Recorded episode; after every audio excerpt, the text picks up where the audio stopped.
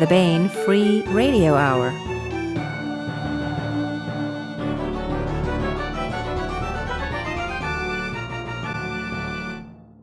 On the podcast, A Murder on the Moon, the borders of science and science fiction, and the future of cybernetic warfare. Plus, we continue our ongoing audiobook serialization of Timothy Zahn's Cobra. All right now.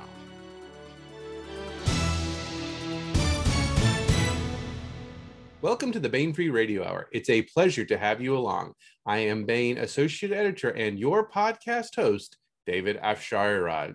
Today, we welcome Baen Assistant Editor Sean C.W. Korsgaard to the interviewer's chair here at the Baen Free Radio Hour. Sean wears many hats at the Baen office, and we're excited to have him help out here on the podcast. This week, he sat down with editor Stephen Lawson and contributors Sean Patrick Hazlett, Philip Kramer, and Mona Lisa Foster to discuss the new anthology, Robo Soldiers. Thank you for your servos, which is out now in trade paperback and ebook formats. But first, the news.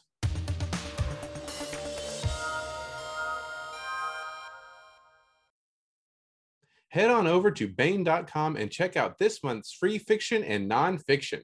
First up is this year's Jim Baen Memorial Award-winning story, Man on the Moon by Elaine Midco. The trip to the moon was truly once in a lifetime for Sasha Venditti. She'd saved 9 years to get there. It was, in her opinion, worth every penny. But she soon finds her vacation cut short when Andrin Lamar Jr., son of one of her firm's biggest clients, gets himself into some serious trouble. Sasha thinks she can't possibly be the one to call. She's on the moon, right? But so, it seems, is Lamar. Now it will take all her wits and wiles to solve what may well be the first murder on the moon.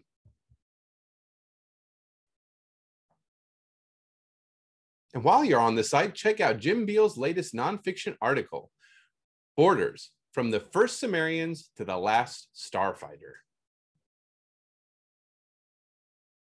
Our lives are circumscribed by borders, both man-made and natural, from lines on a map to rivers and mountain ranges. In this month's free nonfiction article, Jim Beale looks at the concept of borders, beginning with the earliest city-states and continuing into the present and on to the future, as he explores how borders have impacted science fiction literature. The lines have been drawn. That's Elaine Midco's Man on the Moon and Borders, From the First Cimmerians to the Last Starfighter by Jim Beale, both free to read right now at Baen.com. Michael Z. Williamson's Target Terror may clock in at over 700 pages, but we're sure it will leave you wanting more page-turning techno-thriller action. So for the month of June, we're offering ebook discounts on all our techno-thriller backlist titles, including Tom Kratman's Countdown series, John Ringo's Paladin of Shadows series, and the Dead Six books by Larry Correa and Mike Kupari. Details and a complete list of books are available at Baen.com. And that's it for the news.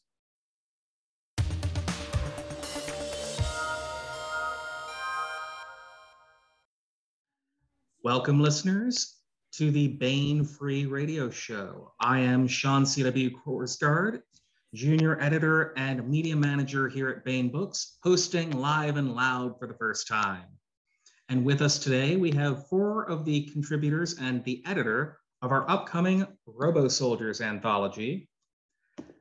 Joining us, we have Stephen Lawson, the editor, Sean Patrick Hazlett, one of the contributors and the editor of our Weird World War anthologies, Mona Lisa Foster, and Philip Kramer. So to start the show, gentlemen and lady, introduce yourselves to our listeners. Starting with you, Stephen.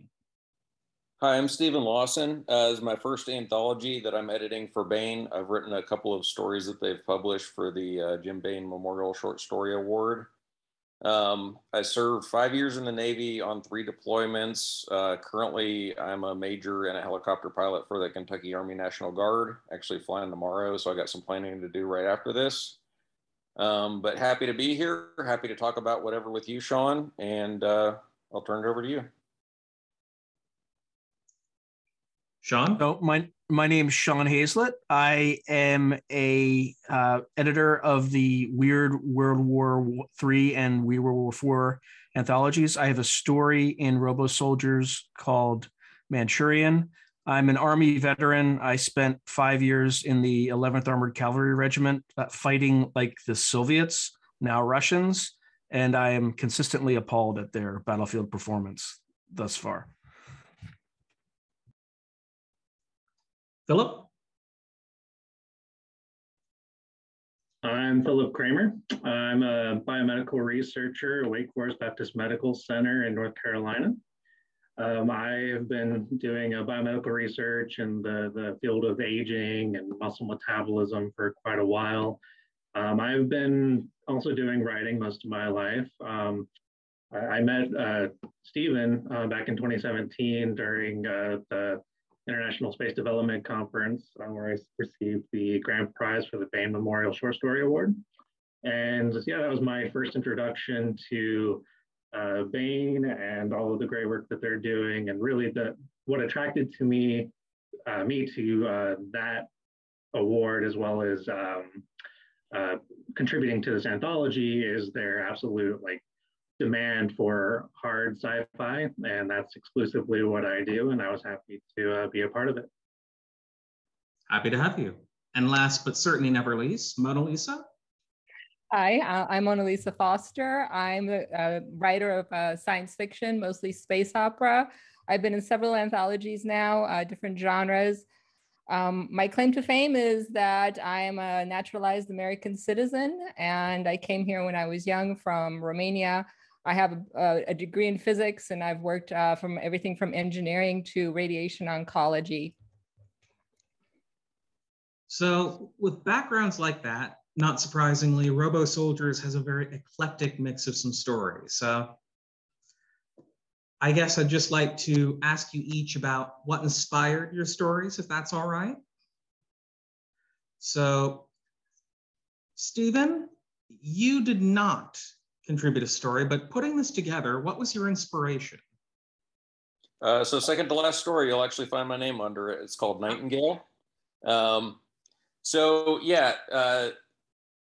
idea for the anthology, actually, there's a subtitle on it that says, "Thank you for your servos." And I just get weird wordplay in my head sometimes, and it turns into other ideas. I had this idea for a novel about this washed up, burned out combat veteran robot that's maybe missing some parts and some components from his combat time. He's been demilled, and some little girl adopts him, and they go save the world together on some mission to fight human trafficking or something like that. And I thought about the idea more, I spent a couple days on it, and I'm you could put that title on a lot of things, and maybe it could be an anthology by veterans about combat robotics, and it just kind of evolved from there. I don't think this would have happened without Sean Hazlett, because he's done a lot of groundwork on other anthologies, and he's kind of coached me on this stuff. So I said, "Hey, Sean, how do you approach this kind of thing?" He sent me a proposal template that I sent to Tony once I had it all filled out. And then I just really had to find authors to fill it in. I sought primarily veterans, but I had friends like Mona Lisa and Philip and Martin that are very smart on some other things like medicine and programming and things like that. So I think I rounded it out well with three civilian contributors, and the rest are veterans. I asked them to write inside their MOSs or specialties or ratings. And they did that, and I think it's pretty well rounded out based on that concept. And before I go to our other contributors, thank you for correcting me. Tell us a little bit about Nightingale. So Nightingale is kind of a story that I wanted to write for a long time, and I had this idea of. My story that won the Jim Baen Memorial Short Story Award it's called Homunculus. It was published in 2018, and it's about this little teeny tiny robot that's piloted remotely, which is kind of far-fetched based on quantum entanglement used as communication.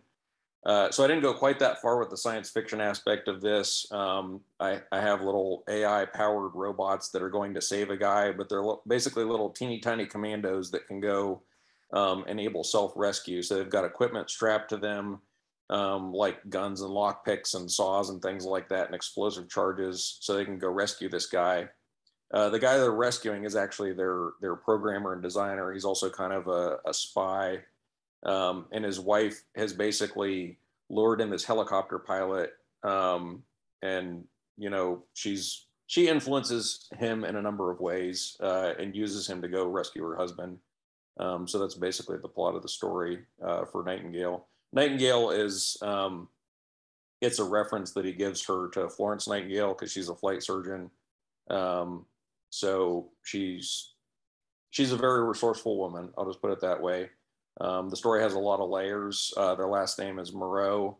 So it's kind of an uplifting or uplift. I can't remember the term for elevating another creature into kind of a human status. So they're kind of doing that with the artificial intelligence and giving them extra abilities that they wouldn't have otherwise. So there are layers to it. Nobody's going to get all of the layers, but there are a lot of them there. Sean, tell us a little bit about Manchurian, although given your next Weird World anthology, I'm a little afraid to ask where this one goes.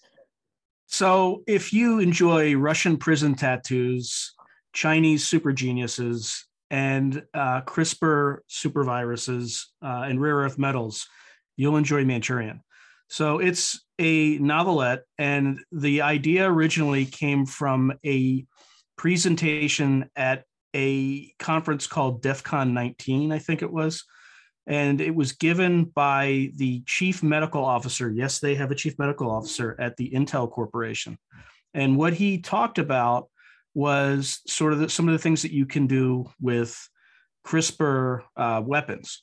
And so I did some research, and it turns out that there's a specific gene that codes to the kind of the Han Chinese phenotype. So if you could literally today engineer a weapon that affected everyone in the world except 96 to 97% of folks with Han Chinese genes. So what the Chinese do is they unleash this virus through a proxy, which is a Pakistani scientist, because what the impact of the gene is, it targets your skin. So if your children go outside, their skin is, burned essentially. So you've crippled much of the world from the sense of economic potential and things like that. So that's kind of how it starts. The main protagonist has a daughter who has this crippling illness. And, there's been several wars with China. Russia is fractured into several different nation states. And there's, a keen interest in a rare earth metal mine that the Russians actually are, have been building for several years. At the same time, the world is kind of, the Americans have gone all in on cybernetics, and the Chinese have gone all in on genetics. So it is a kind of a formulation or a projection of what that might look like in 2070. Now, Philip, tell us about Operation Meltwater. Yes, this was a really fun story to write, and I detailed a little bit of my process on my blog, and if you're interested in reading that, it's at pakramer.com. It was funny when I was asked to do this story or write a contribution, I went back and forth for a good 11 of the 12 months that I was given to write this thing. It was really the last month that I did all the writing. And a lot of that was because, I really wanted to, one, make this kind of reflective of some area of my specialty. Two, I wanted to try to be as original as I possibly could be, but I didn't. So like you were saying earlier, I'm not a member of the military, never have been. I didn't want to write from that point of view so much because I felt like I was the outsider, but it wasn't kind of the end of the road there for me, because scientists have their role to play too in warfare. There's a lot of people making the tools by which, war is made. So, and there's been a lot of history of, scientists with their tools, their inventions used for war when they really didn't want it to be. And so I thought, well, okay, I'll make my point of view from the scientist's of the world. And so I chose kind of an older scientist who had this idea of sending a probe to Enceladus, one of the icy moons of Saturn. And he got this great NASA grant to work with his scientific instruments company and build this great device that would go to the moon. And yeah, he was really excited to go through all phases of this and build the prototype.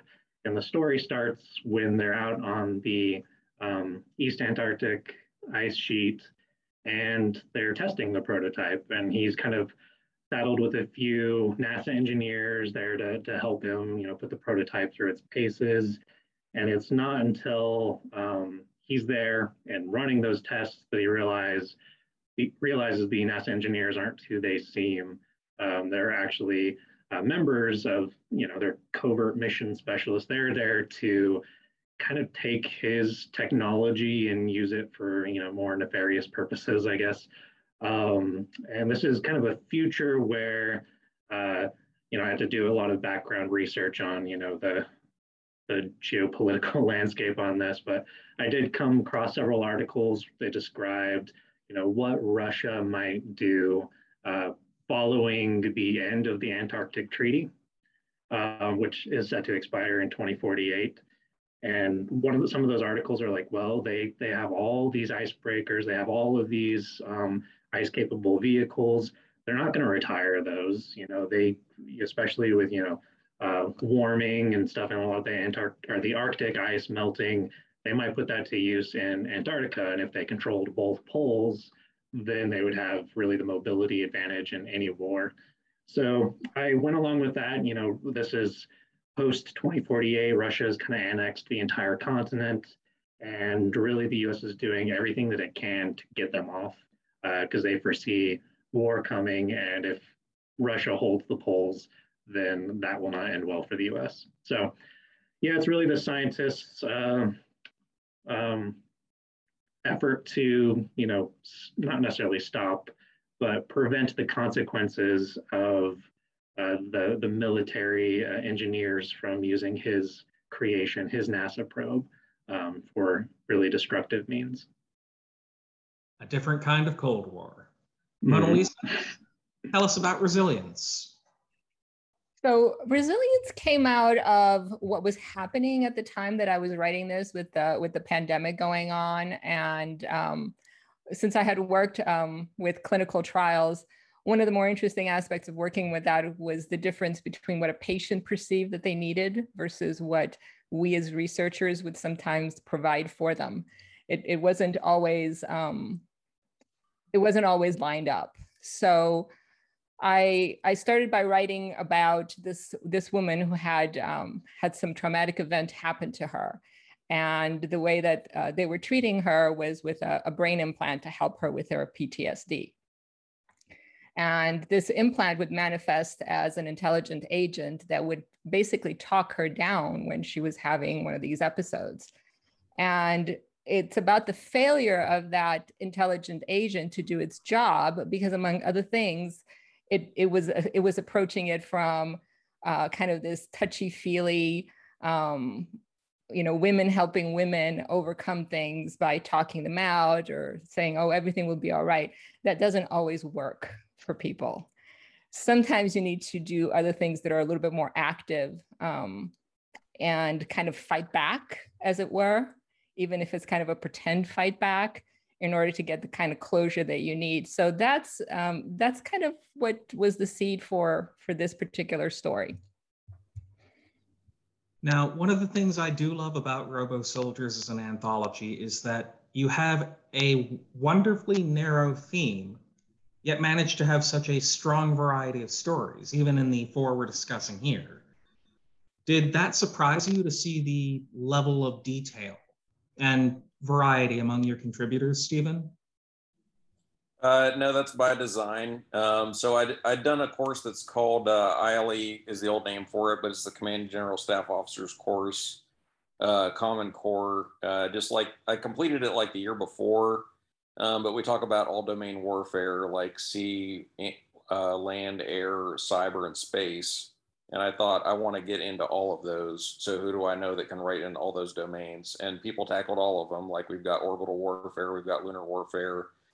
And Philip tackled Antarctic warfare. I mean, you're talking about future treaties that expire, like the Outer Space Treaty, and T.C. McCarthy got into that too. So I knew people that could tackle each domain. And actually, Tony Weisskopf recommended Philip Purnell for the naval angle. I could have gotten into that myself because I was enlisted, but he was a surface warfare officer and much more qualified to write naval strategy than I am, and he did a wonderful job with that. So no, it's by design that we've got the breadth of warfare domains that we do in the anthology. And at least one connected thing to that, as much as I love the thank you for your servos pun, did it surprise you that people did not come with a lot of these punny stories, but instead a lot of hard-hitting, gripping military science fiction that sometimes goes in some scary, heartwarming, or exciting places? Also doesn't surprise me at all, because I didn't tell most of them what the subtitle was going to be until just before publication, because I'm a very inherently paranoid person. I thought, that's kind of funny. Like, I could see somebody like making that a short story or something, and then I lose all my thunder. So I didn't even tell them that part of it until much later. I just said, most of the titles for the emails were military robotics anthology. So we went with that. A couple of them are very dark. Sean Hazlett writes horror normally. Weston Osh writes horror normally. And those are some grisly, horrific stories. The people that I've given contributors copies to so far, I put little bookmarks in there and say, don't read this unless you're in the mood for horror, because it's pretty bloody. Mona Lisa's story is a little dark, but I really appreciate what she did with the healing process in that too. A couple of them are very funny. Richard Fox, his story is a little bit grim, but he's got a great running joke in there that I don't want to ruin, because I was halfway through editing it and I realized what he was doing, and I stopped and I laughed. I was like, I'm so stupid. This is an obvious joke and it's very funny, but I didn't appreciate it until I was almost done editing it. I think Philip's story, Operation Meltwater, has a lot of good humor in it. It's a fun story. I think Martin's story is a very fun story. Today I Go Home, which is, it's a spinoff of his, it's in the same world as Today I'm Carrie, which is his first novel. And then Matt Wrighton's story at the beginning, Higher Ground, is a very fun story too. So you got a mix. I mean, it's all flavors for all people kind of thing. You get a buffet of flavors in the anthology. And I guess to ask our three contributors, when you first heard the title and the subtitle, what was your reaction?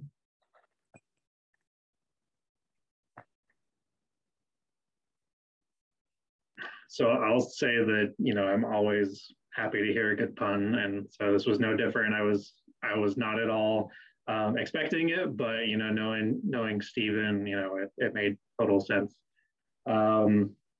Yeah, and my story being a little on the side of humor, I thought it went well. I thought it was cute.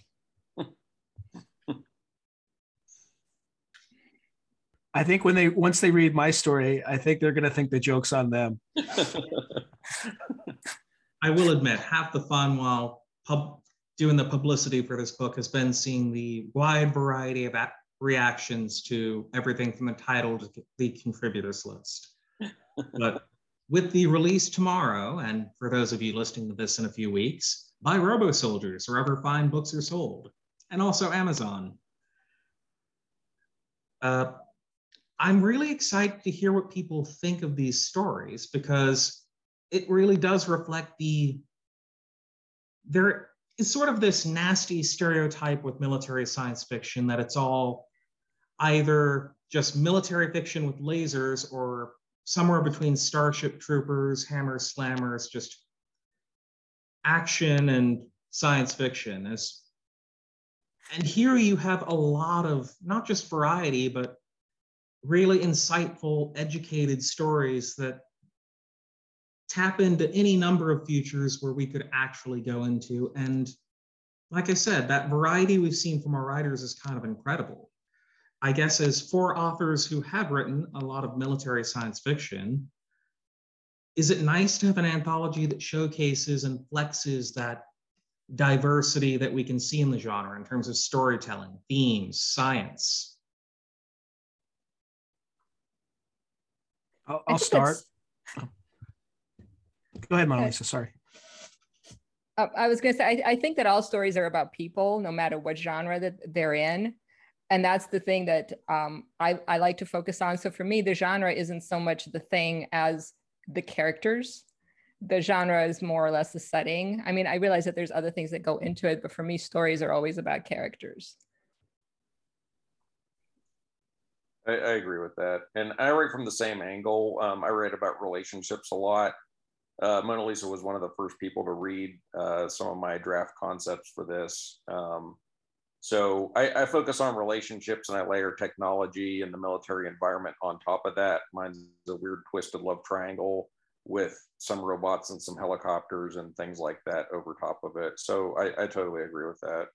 It's people first. Sean or Philip? So the thing I liked most about it was being able to experiment with potential futures from a geopolitical standpoint, and then throw people into the mix and see what happens, see how they react in terms of the character and the lengths that they'll go to save somebody, and some of the, you know, horrific things that have to happen. And you can go to really scary places if you just project where you know, things could turn out based on the current set of technology and technological innovation, current geopolitical trends, and, you know, just kind of what's in the art of the possible. So I really enjoyed it. And it also forced me to really focus on a specific topic. It wasn't like, you know, lots of candy, like, oh, I can go and think about this. Oh no, I want to go there. It's much easier when you're constrained in writing, because it really brings out the creativity while you're still focused on that one thread of coming up with a story that fits the theme of the anthology.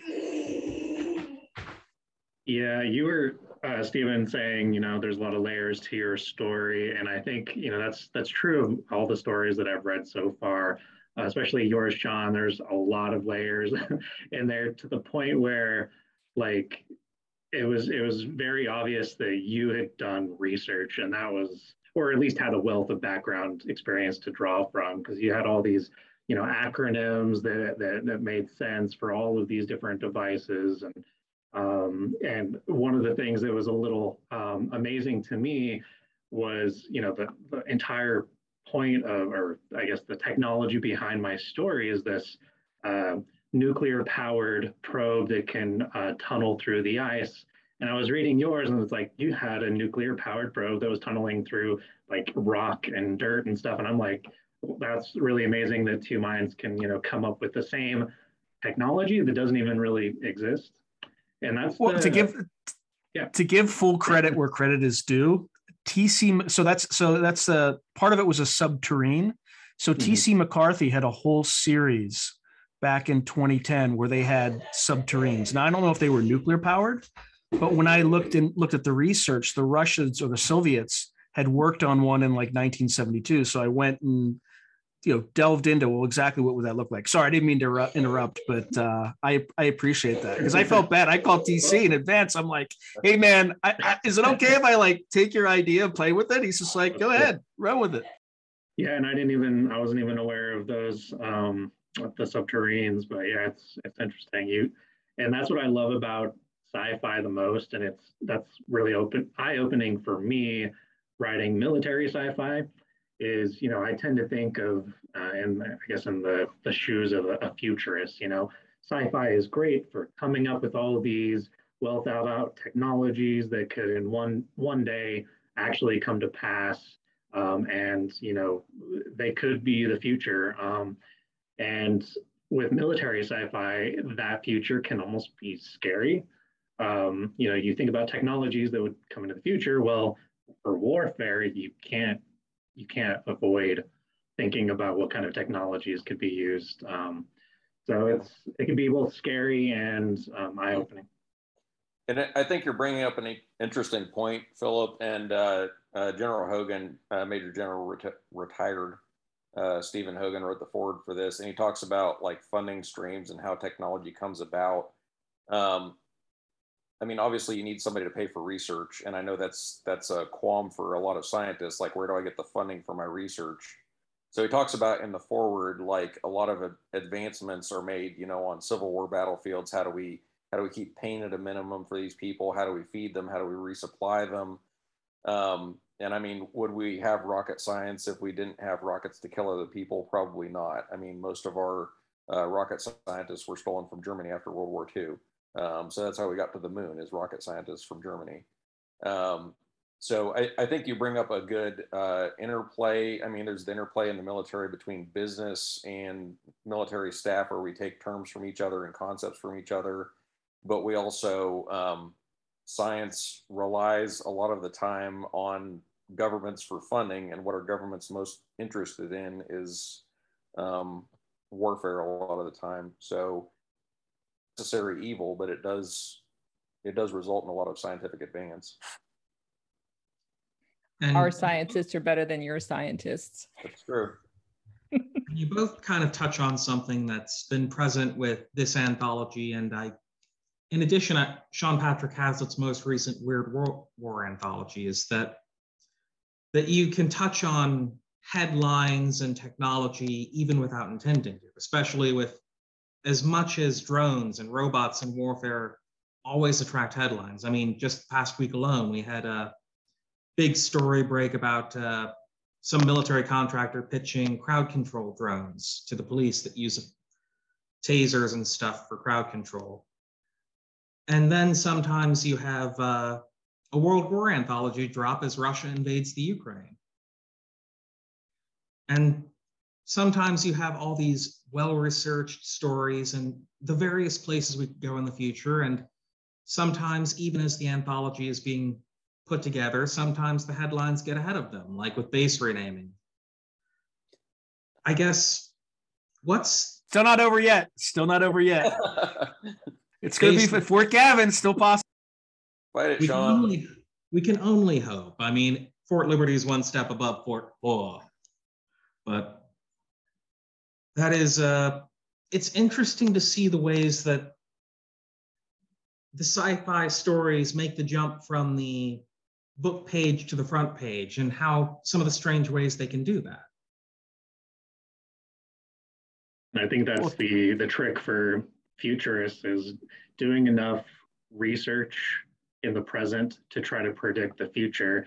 And so, you know, when things like that happen, sometimes it's not entirely coincidence. It's people sitting down, reading those headlines, but also, you know, reading the articles and really the in-depth stuff behind a lot of the geopolitical landscape, and making a prediction where it can go, not just with politics, but with technology. And to your point, Sean, the Chinese have taken note of this, because they looked at what American authors were writing in the, you know, the 30s, 40s, 50s, 60s, and 70s. And then they saw that We Put a Man on the Moon, and saw how it inspired a future generation of scientists. So the Chinese have taken note of that and are actually encouraging and investing in that. So as an example, if you look at the next you know, WorldCon, there's going to be one in Chengdu. The Chinese are realizing that if they encourage science fiction, it could help inspire, like as it did in the United States, a future generation of scientists, and then lead to technological dominance. I just wish our politicians were as thoughtful as that. Not that I'm trying to give the Chinese a compliment, but it's a smart thing to do. I wish we would do the same. Anybody from the DOD who may be listening, yes, Baen does accept checks. But that is an interesting point, is that you're right. It's strange to see some of the ways that sci-fi makes the jump into the real world, and even real world conflicts. But at least one thing that has been on the more positive side of things is that Robo Soldiers was one of the books we sent out in all of our Memorial Day care packages. And it's been really nice hearing what some of the folks out on the front lines and stuck on grunt duty think about a lot of our stories. And I guess with two veterans and two genre authors here, what's it like knowing that something you wrote strikes a chord with people out there on the front lines? So I can speak to that. My deployments in the Navy, you know, there's a lot of boredom, there's a lot of hard work, and kind of going insane for a little while you're deployed. But I read a lot while I was deployed. And some of those books were just like my mental escape from just this monotony of being stuck in the Mediterranean on this cold, dark, soulless ship, just doing this nonsense. It's not nonsense, but doing the things I was doing. So I really appreciate that. I went to our ship's library a lot, and I read almost nonstop for my deployments. So I think if I can entertain somebody that's deployed, that's really valuable and meaningful to me, as much as anything else that I do. If I can make somebody else's life better, I really appreciate that.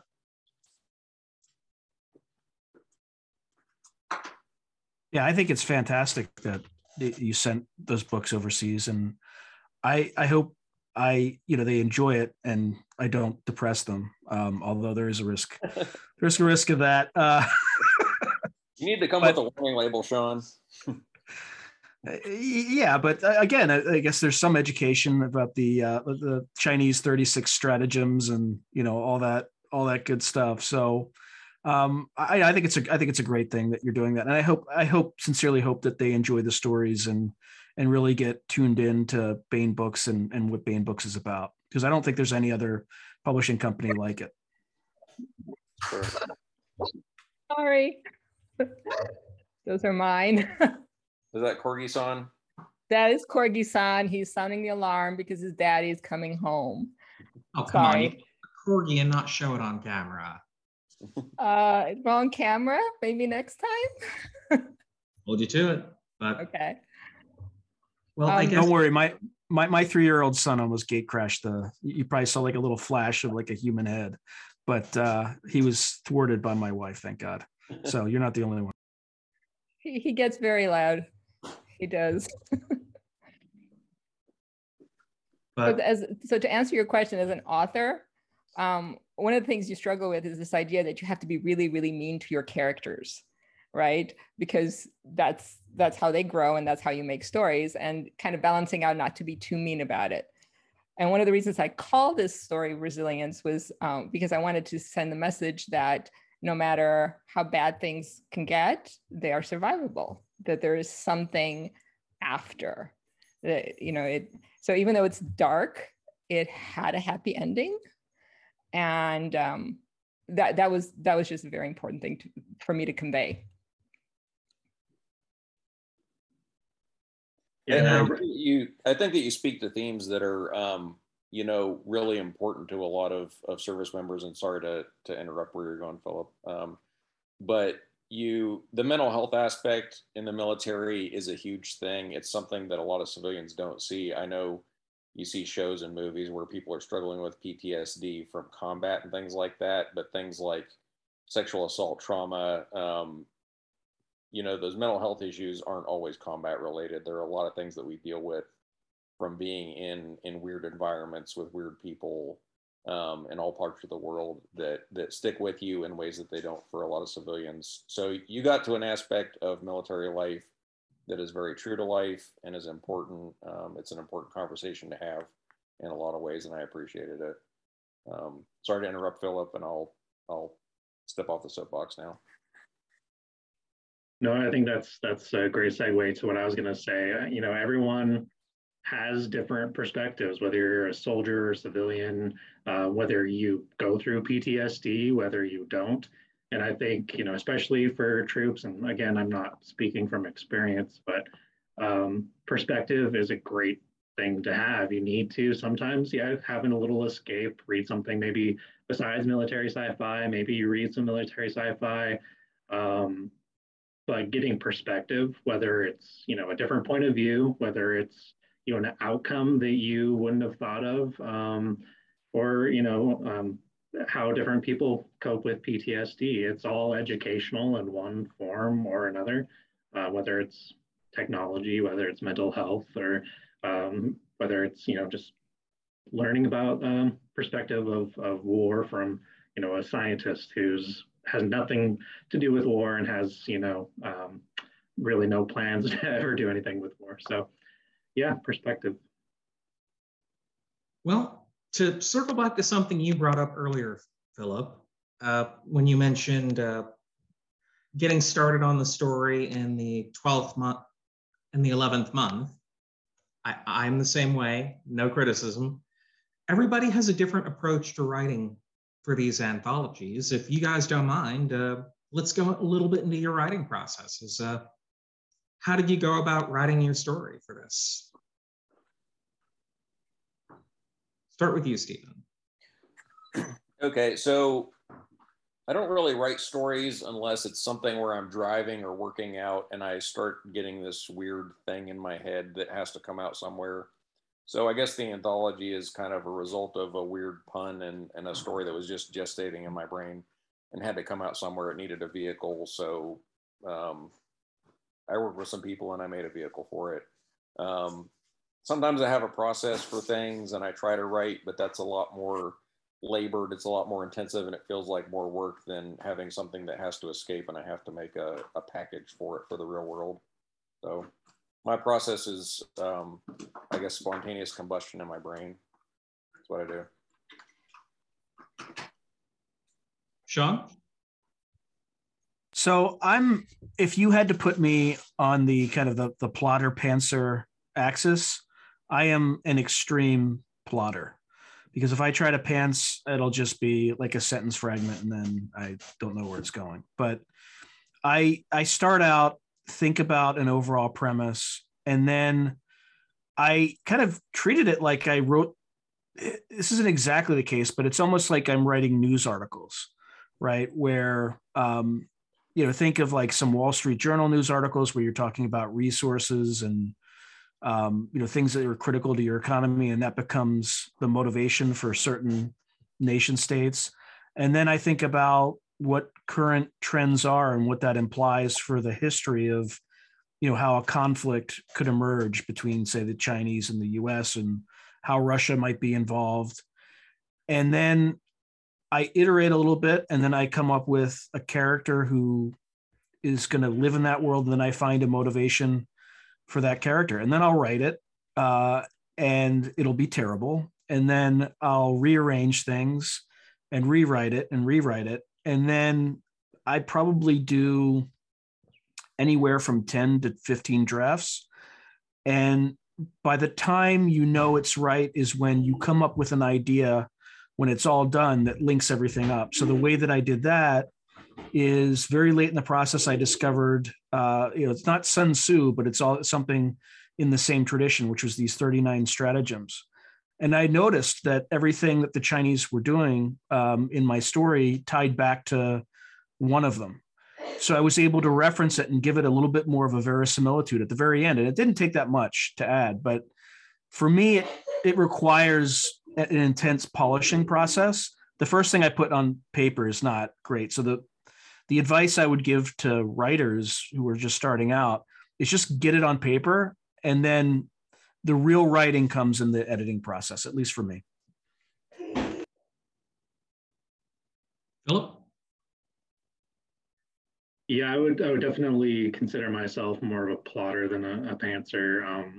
For me, all of those, those 11 months, not all of them were spent, just trying to find a story.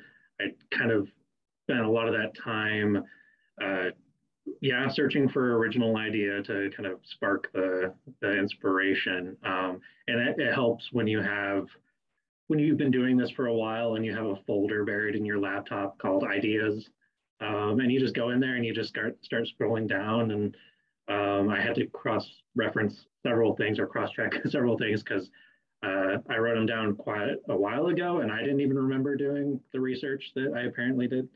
And one of those ideas was, for a NASA probe, capable of tunneling through ice. So that idea has, been in the folder for a long time. but I couldn't just start writing once I saw that. You know, if you started writing immediately when you had the idea without doing the legwork, without doing the research, I mean, that's how you end up with stories that, you know, you have inaccurate science, you have plot holes, you have people, you know, doing the Deus Ex Machina, trying to get out of that plot hole with some unrealistic science. So yeah, there's, you know, anything hard sci-fi, you have to do the research. And so I found the cool idea first, the setting, the character came last for me. I really needed to know the world that I was writing in first. Like Sean said earlier, you know, you have to find the thing and then show how people react to it, whether it's political or, you know, technology. So yeah, it was just a matter of creating the setting first, looking into all the politics of the region, what could happen, and then really getting into the gritty science detail, you know, making sure, you know, if there is ever a scientist out there working on, you know, small modular reactors, that they're not just going to roll their eyes and throw the book across the room as soon as they look at my story. So yeah, just doing the research, making it, if not, you know, accurate, then at least plausible. And then once I have everything down, I get the character, I put him in that situation and see how he would react. And I don't often know how he will react until he's moving through the setting that I've provided. So that's the only kind of Panzer type work I do, is just letting the character move through the setting. Mona Lisa? I'm an extreme Panzer, for lack of a better term. And I almost always start with the character. So I had this idea about Carly Engel being a military air traffic controller in Germany, because at the time I was learning German so that I could understand German musical theater without subtitles.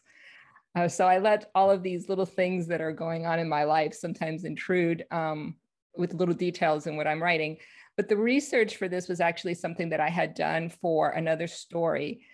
So it came in the form of the difference between an intelligent agent and an actual artificial intelligence, and machine learning and the different levels that those are. So my understanding has always been that our idea of an AI is at least 100 and 150 years off. It is not as close as people like to think it is, and there's reasons for that. So I took some of the information that I had done research for another story to come up with this idea of this AI implant, and it was very, very tempting for me. I was constantly having to go back and kind of bring myself back to, okay, I'm writing military SF, not a romance, because I really, really, really wanted to turn this into a romance. I wanted her to fall in love with the guy inside of her head.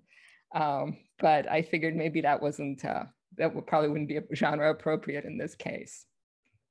Always next time.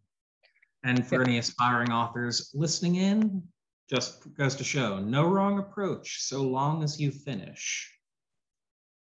And I guess to go back again to touch on everyone's stories and the fact that we have some stories that tap into the real world or that might connect with people differently as current events unfold. If you could have readers take anything away from your story, what would that be? And counterpoint, if there's one thing from your story that you hope doesn't come to pass, what would that be? Start with you, Stephen. So something to take away from my story, and it's something that I thought of a lot because I've been in a lot of different team environments where you get close to people and you get to know all their faults. I think the people taking care of very, I don't want to say high level responsibilities, but the things that you don't want to deal with on a daily basis. Jack Nicholson saying you can't handle the truth. Those things are done by people with flaws. And you get into teams where after a vetting process, you're working with people with flaws. They're not the perfect, you know, robot soldier that's there defending the world with no moral flaws or intellectual flaws, without some form of mental illness or or defects. I've got friends that have some physical disabilities that can fly helicopters because we work around things, or people with, they've got some severe depression or some things going on in their lives that they don't like to talk about, but we work together and overcome those things. And that's part of my story. I would say the thing that I hope doesn't come to pass is billionaires with private robot armies, because that would be dangerous. So that's like problem number one in the story is this guy that can, and I talk about span of control because that's a big thing in the military. We talk about you can't really effectively influence more than 4 to 5 people in a direct line of command. So I get into the flaws of this guy trying to control this giant robot army with just like one single point where he can tell them to do anything as an autocrat. And it doesn't really work on some levels, and the good guys in the story kind of exploit that. So there are span of control laws that I talk about in the very beginning with the guy that's the roboticist. You can't legally, in the world that I have, control more than 4 to 5 robots without a human in the loop for a manned-unmanned teaming environment, so to speak, human-machine teaming. So I hope that people don't get carried away and try to automate, one person can control 100 robot soldiers. I think that's very dangerous. I think robots are inherently amoral, not immoral, but amoral. They don't have moral reasoning inherent in their consciousness, no matter how you program them. So I hope that we take morality into account if we are programming machines to be efficient killers, if we're doing hunter killer projects like things that DARPA works on. I hope that we factor in human in the loop decision making at all times. I think it's very important. John? So I'm going to shamelessly crib Sun Tzu.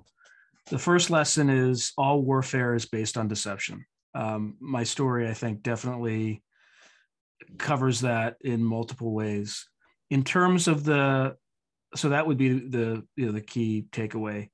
The thing that I really, really hope doesn't come true is that's the weaponization of CRISPR viruses, things like that, because what people don't realize is the technological capacity to do this sort of like gene splicing and things like that.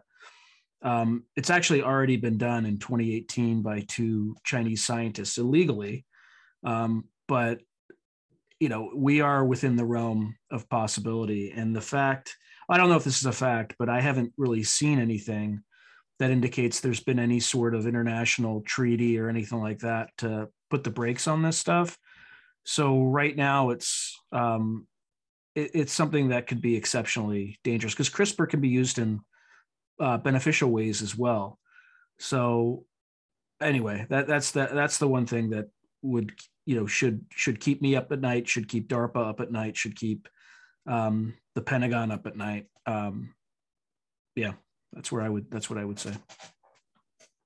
Philip? Yeah, kind of piggybacking off something Stephen was saying, I believe I have a quote in my book. It's civilization needs soldiers as much as scientists. And I really, being something that I wish readers would take away from that. But, the issue of morality is, a big one when it comes to designing the, the future of warfare. And a big theme in my book is that there's never only one way to do something. There's always another way. There's always alternatives. And, I know it's a little hard for actual soldiers when you have orders and you have to do what you're told to, within reason.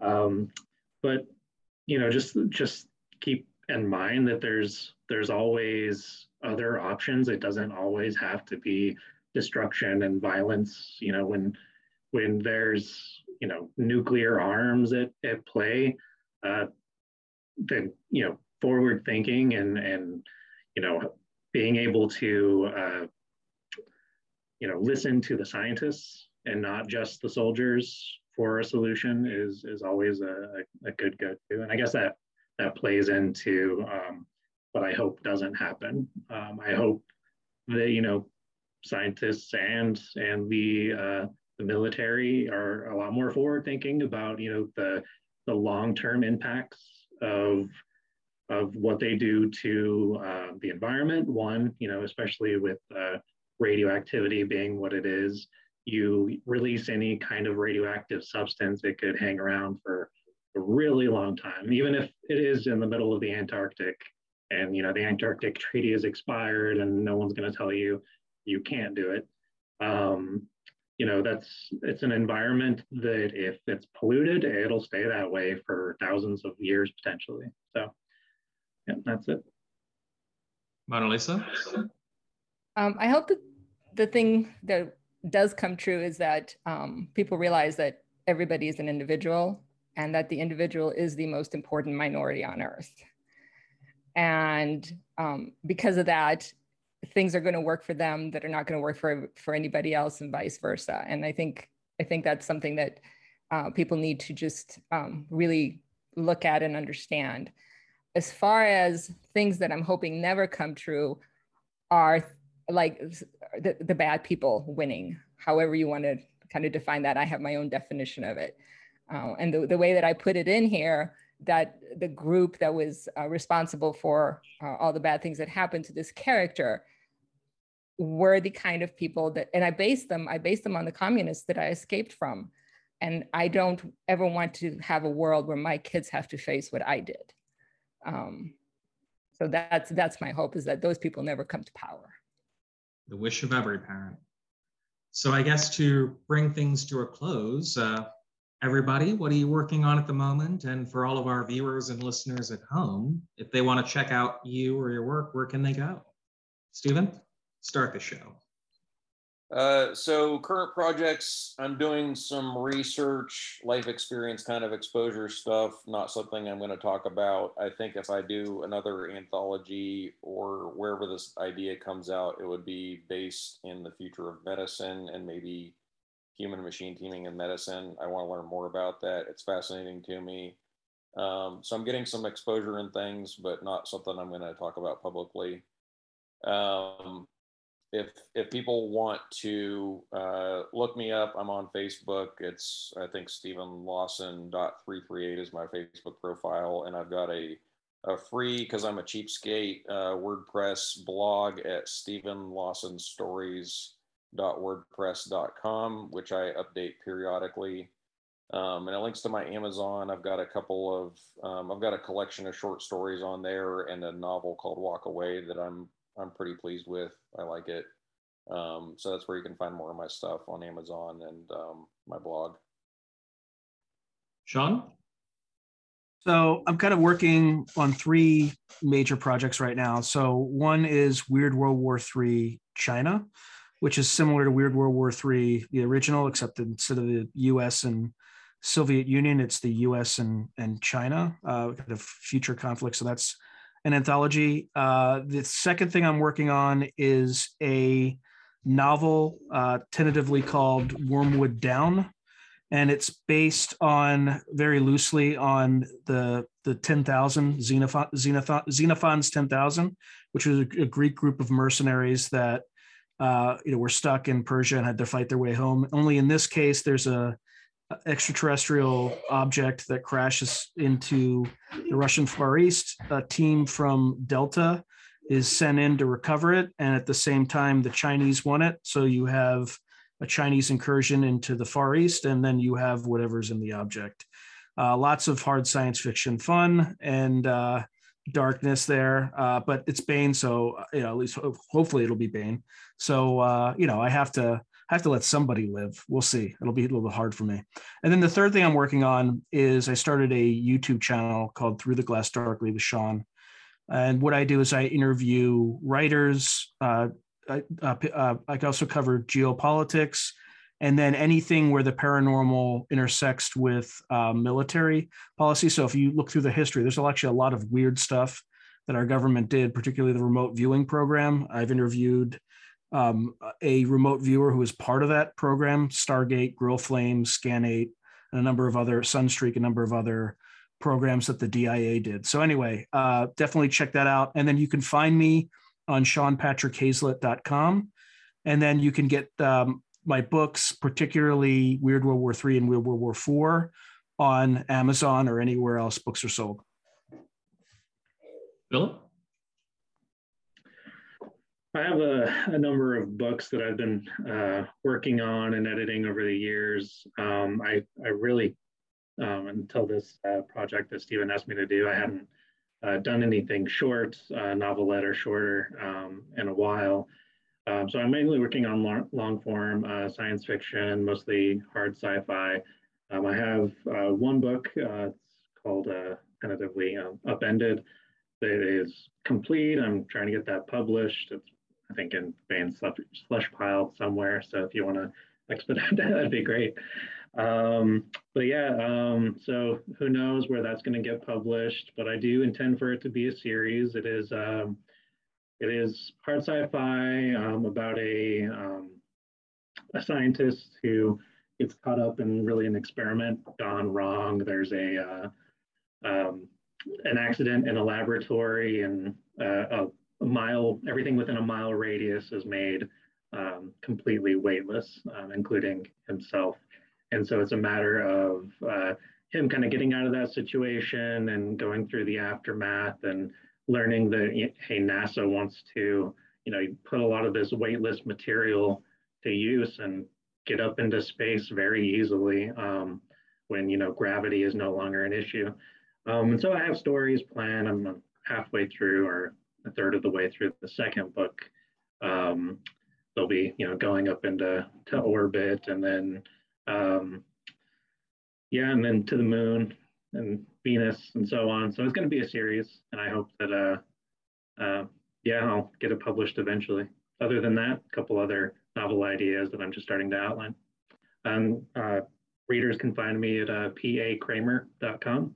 I don't update that a lot, but I'll post occasional news. And Mona Lisa? Mona Lisa is working on the third book in Ravages of Honor trilogy, and since I'm stuck on that, I decided to go ahead and start another space opera. And this one's going to be a little bit different. I'm thinking about adapting some Westerns, so I've got some inspiration from some John Wayne Westerns. And Despair Bear and Corgi-san are both going to be robots in this Serenity, Firefly kind of space opera. So that's what I'm working on currently. I'm going to be at LibertyCon, and I will also be presenting my Viewpoint class at LibertyCon. So if anybody wants to come and say hi, I would love to see them there. Marvelous. And I'm on the internet, MonaLisaFoster.com. Sean Hazlett, are you going to LibertyCon too? Sorry to interrupt. Yeah, yes, provided. Today I have to buy a plane ticket and get a hotel room, so that's gonna be my fun for today. Okay, I won't be there. I know Martin Shoemaker will be there, but you've got at least 2.5 writers if Sean makes it. He's half in the box, half out of the box. But you got at least Mona Lisa and Martin Shoemaker and maybe Sean Hazlett that'll be there from the anthology at LibertyCon. TC is going to be there too. Okay, T.C. McCarthy. Awesome. Well, to our guests, thank you for joining us today. And to all of our viewers and listeners, thank you for joining us for the Baen 3 Radio Hour. You can find a copy of Robo Soldiers, thank you for your servos, on Baen.com, Amazon, Barnes & Noble, or wherever fine books are sold. And we do hope you check it out with all haste.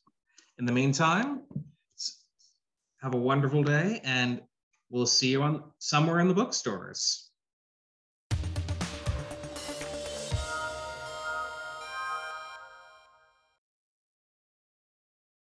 And now we bring you Timothy Zahn's Cobra. Earth's only hope was the Cobras. The colony worlds Adirondack and Silvern fell to the troughed forces almost without a struggle. Outnumbered and on the defensive, Earth made a desperate decision. It would attack the aliens not from space, but on the ground, with forces the troughs did not even suspect. Thus were created the Cobras, a guerrilla force whose weapons were surgically implanted, invisible to the unsuspecting eye, yet undeniably deadly. But power brings temptation, and not all the Cobras could be trusted to fight for Earth alone. Johnny Moreau would learn the uses and abuses of his special abilities and what it truly meant to be a Cobra. "It's dead simple," Bai told them, gesturing to the ceiling barely 2 meters above their heads. "You first key your targeting lock on the spot where you intend to hit, and then jump, giving your body a backward motion as you do so." He bent his knees and straightened them, simultaneously arching his back. "Then just relax and let the computer run your servos. Try not to fight it, by the way. You'll just strain your muscles and make it harder for your subconscious to adjust to having something else in charge of your body. Questions? All right. Aldred, target lock, go." One by one, they all performed the ceiling jump that had been their first introduction to Cobra abilities those 4 long weeks ago. Johnny had thought himself adequately prepared, but when his turn came, he found out otherwise. Nothing, not even the now familiar servo enhancement effect, could quite compare with the essential decoupling of body and mind that the automatic reflexes entailed. Fortunately, the maneuver was over so quickly that he didn't have time to feel more than a very brief panic before his feet were back on the floor and his muscles returned to his control. Only later did he realize that Bai had probably started them with the ceiling jump for precisely that reason. They went through the exercise 5 times each, and with each flawless jump, Johnny's anxiety and general feeling of weirdness eased, until he was feeling almost comfortable with his new co-pilot. As he should have expected, though, he wasn't allowed to feel comfortable for long. That was another installment in Timothy Zahn's Cobra, and that's it for the podcast. Thanks, as always, to Audible.com and podcast theme composer Ruth Judkowitz. Praise, thanks, and gratitude to Sean C.W. Korsgaard, Stephen Lawson, Sean Patrick Hazlett, Philip Kramer, and Mona Lisa Foster. And good night, Tony Daniel, wherever you are. This is David Afsharirad coming to you from a soundproof bunker somewhere deep in the heart of Texas. Join us here next week at the hammering heart of science fiction and fantasy, and keep reaching for the stars.